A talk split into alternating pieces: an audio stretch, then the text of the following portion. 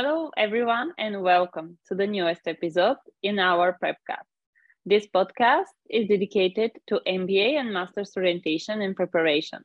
My name is Martina, you know me very well, and I'm here again with Ellen Lawless. You have heard her voice already in our previous episodes. Um, feel free to visit her website. You can find a link to it in the description of this podcast. Ellen, thank you so much for accepting our invitation again. Uh, could you please say a couple of words to all of those who just uh, listen for the first time? Awesome. Yes. Um, first of all, thank you for having me back. Um, it's always such a nice experience to be here with you sharing these tips. Um, to everyone listening, welcome. Um, it's nice to meet you. My name's Ellen. Um, I'm the head of Ellen Lawless Consulting. Um, we're a consulting firm that specializes really in storytelling. Um, we work with a small number of uh, clients every year because we really love to get down into every individual story and help you position it as well as possible.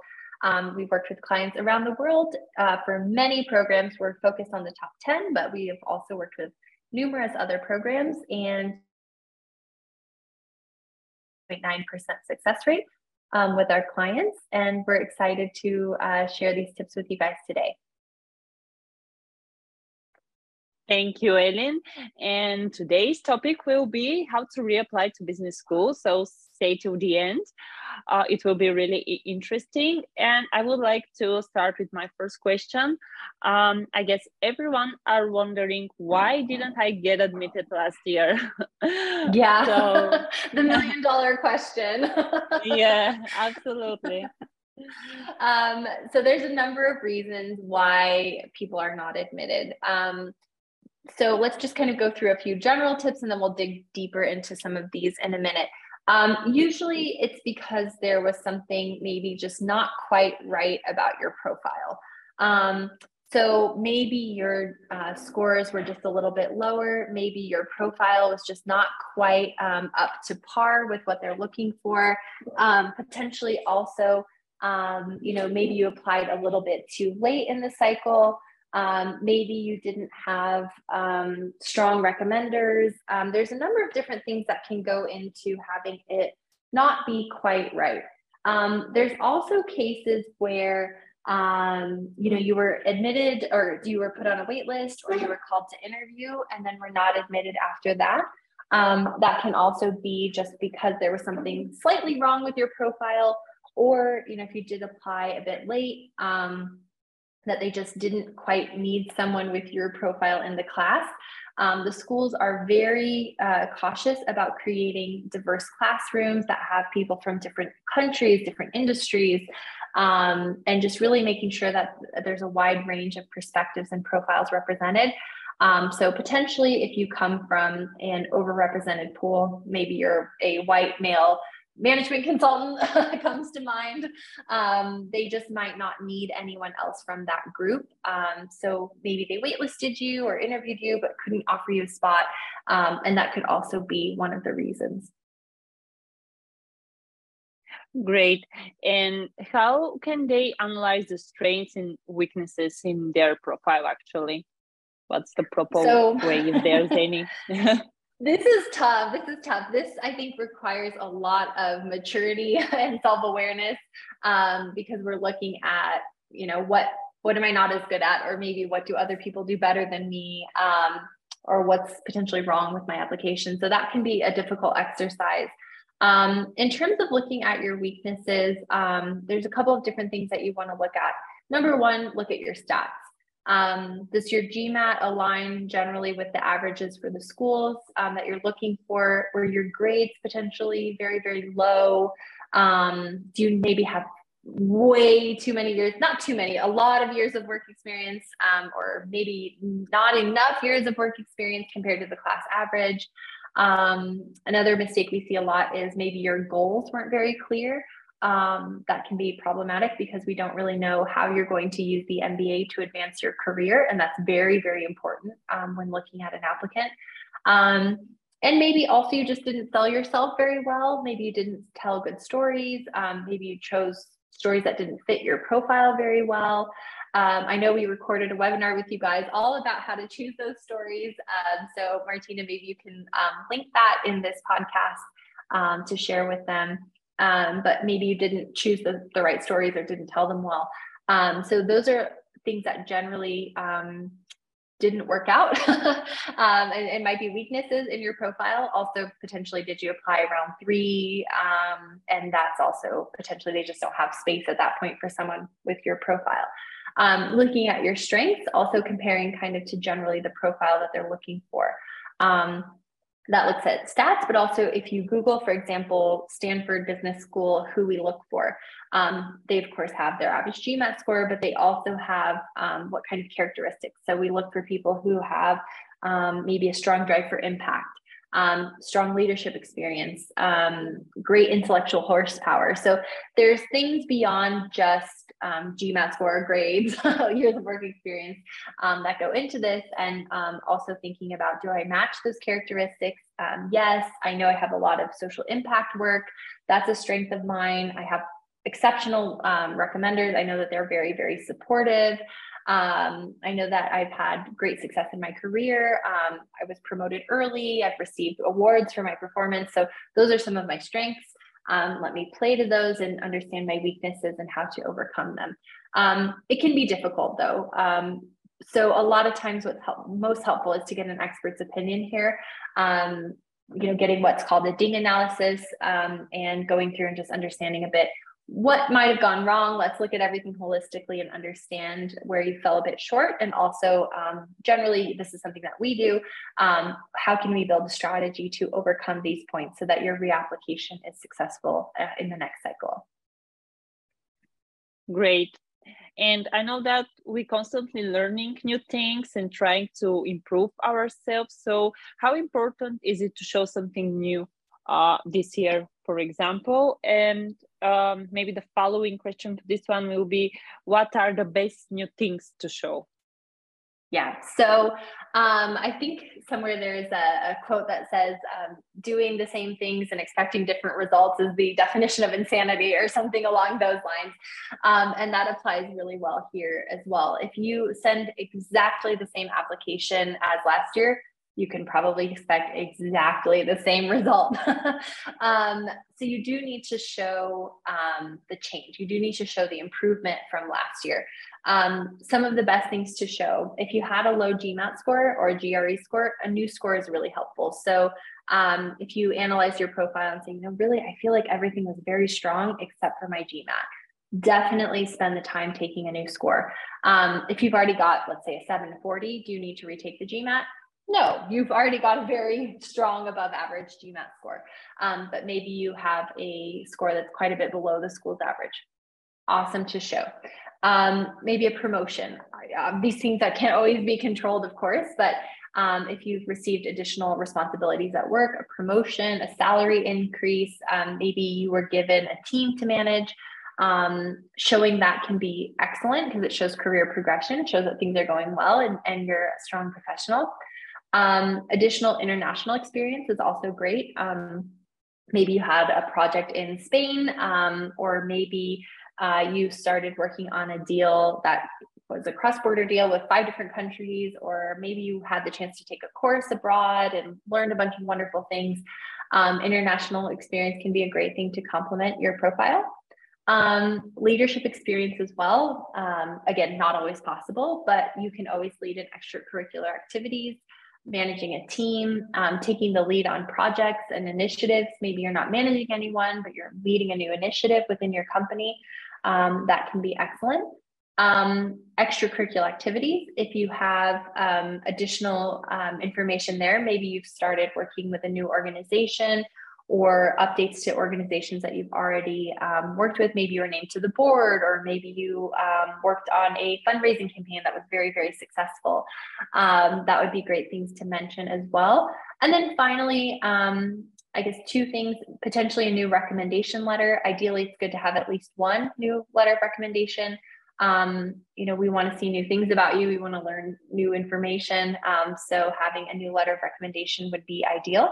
Um, for schools that require two letters, um, you can use two new letters, or you can use a new letter and an updated letter um, from someone you used last year. That's totally okay. Um, and then finally, additional um, interaction with the school and commitment to their program. So it's not a great idea to say, um, you know, I really want to apply to Columbia. It's my top choice school, but you haven't done anything uh, to additionally connect with the school. No webinars, no coffee chats, no connection with students, or even looking into the curriculum again. So you definitely want to show that you're um, motivated, you're you're connected to the school, and you have good motivations for reapplying. Great, and um, I was wondering what if will happen if they do not have anything new um, to add in their profile? So that can sometimes be the case. Um, maybe you applied round three, you got your answer in May. um, it's now, you know, September. Not a lot has happened, um, but there's always something that you can think of. So um, maybe there's a project that you mentioned in your application um, that was ongoing and you can mention some updates. At least try to have a new letter of recommendation um, or, or, at least an updated letter of recommendation. Um, so that's something that's new as well. And you can always connect with the schools, gain more insights, visit potentially. Um, that can also be a great thing to do. Um, so there's always something new that you can share, even if you're not promoted, even if you don't need or can't retake the GMAT um, even if you don't have the time to do an international experience or your company doesn't offer that. Um, but try to think about anything that maybe also you didn't share or didn't highlight as much as last year. Um, so you want to definitely come back kind of the new and improved version of yourself. Um, that's going to be really important to getting a different result. Great. And is there a need to to change the goals uh, what do you think uh, about do, do, they, do they need to change their goals actually? So sometimes this can be helpful um, when we work with reapplicants. A lot of times, what we notice are not that they need to change their goals, but that they need to clarify their goals. So um, maybe you didn't make it very clear in your application what you want to do post MBA um, or why. Um, this is especially concerning if you're a career switcher. so um, all of a sudden you want to go to healthcare. Why? What's the story here? This doesn't really make a lot of sense. I don't see how this is going to be successful um, or how an MBA can help you. So, um, you know, generally you don't need to change your goals. You probably just need to clarify. Um, however, if you realize that maybe the goals you presented were not very aligned with your career, um, or maybe you said what you think you were supposed to say, um, but maybe it's not actually really a, a great fit for your profile um, then yeah, maybe you want to change them or update them. Um, if you do decide to do that, make sure you know in your reapplicant essay that you share why you've done that, what process of reflection led you to decide to do this, um, not just out of left field presenting new goals with no explanation. That's also not going to look good. It's going to seem like you're just trying to say whatever you can say to get in. Um, and they want someone who's thoughtful, who's really considered how the MBA can help them um, when applying. Great. Thank you uh, so much for answering this one as well. And I believe that we have um, saved this to some previous episode, but let's um, uh, mention it here one more time for all of those who listen for first time. Uh, do they need to visit the school? Uh, what's your opinion um, about this? So, if you can, it, it is a good idea. Um, sometimes, of course, visiting the schools is difficult. The cost is prohibitive, um, especially if you're an international student. Um, that can be very, very difficult to arrange. Um, if you can, though, it is good. It does show that you're dedicated to the school. Um, it gives you new things to talk about, a, a class visit, talking to new students, um, maybe sitting in on the meeting of a club if there's you know the opportunity to do that while you're there. Um, so it, it, it is a good idea. If you can visit the school, it is a good idea. Um, if you live in the same country um, as the school and you don't visit, yes, you need to visit. if you live in London and you haven't gone to visit the LBS campus, you know, you really need to do that. There's no excuse for it. If you live in Boston and you're applying to, um, you know, NYU, you really need to go make a visit happen. um, so if you're a domestic student, um, definitely you, sh- you, need to visit the school. If you're not, of course, try to. Um, but again, if you're not able to as an international student, that's okay. But try to connect with the school in other ways. Reach out to more students um, and alumni, attend webinars, attend coffee chats. Um, for some schools, you can even sometimes get a hold of admissions and have a short conversation with them or talk to a student ambassador. Um, so do whatever you can to continue to connect with the school, learn more about what they offer, and really show that you're motivated. Um, of course, I think a visit can also be helpful um, just for you to understand if the school is a good fit for you. Um, it's always a little difficult to judge exactly what the experience is like without being there. Um, so sometimes that can be helpful for you to know if it's good to reapply, if you want to reapply to this program or not. Um, and finally, if you are going to visit, try to visit when class is in session. So um, if you can only go in the summer, um, you know, May, June, July, part of August. Um, it might not be the most helpful experience. The campus is dead, nobody's there, no classes, no, no students really. Um, admissions will be there, but some admissions, again, are not really um, open to visits. Um, I mean, they have kind of general presentations about the school, but uh, for one on ones, a lot of schools don't offer that option. Um, so you definitely want to try to visit during classes. So usually, you know, we suggest end of January to early April or um, early September to late November um, is a good time to visit. Awesome. And now, in your opinion, um, is it okay to apply to round two? Uh, what will be your recommendation about um, this case? So if you're a reapplicant, it is generally a good idea to try to apply in round one. Um, you know, you had everything together. If you really like our school, why didn't you apply in round one when you reapplied? It can sometimes um, make it seem like the school is your backup option. Um, so I reapplied to a bunch of other schools in round one. I didn't get in, so now I'm reapplying to round two. Um, that's not always the case though. If you feel that your profile will increase um, in quality or strengthen significantly between the round one and round two deadlines, definitely apply in round two. Um, maybe you're going to get a promotion in September. Um, you'll have additional leadership experiences. Um, maybe you were chosen for an inter-office exchange, and that will start in um, early October. Um, maybe you really need to retake the GMAT, and it's not possible to do that by the September deadlines. Um, in those cases, it's smart to apply in round two because you're going to show a better profile. Um, in those cases, don't worry. And if you take the, G, the new GMAT on November 1st, the schools are going to really understand that you applied in round two because you were improving your profile. Um, not that you're their backup option uh, or they're your backup option. Um, so that that's definitely something in that case that, that will make sense to them. But um, if you can apply in round one, that would be preferable. Um, but again, if you've got things that are going to strengthen your profile significantly, it can be a good idea to wait.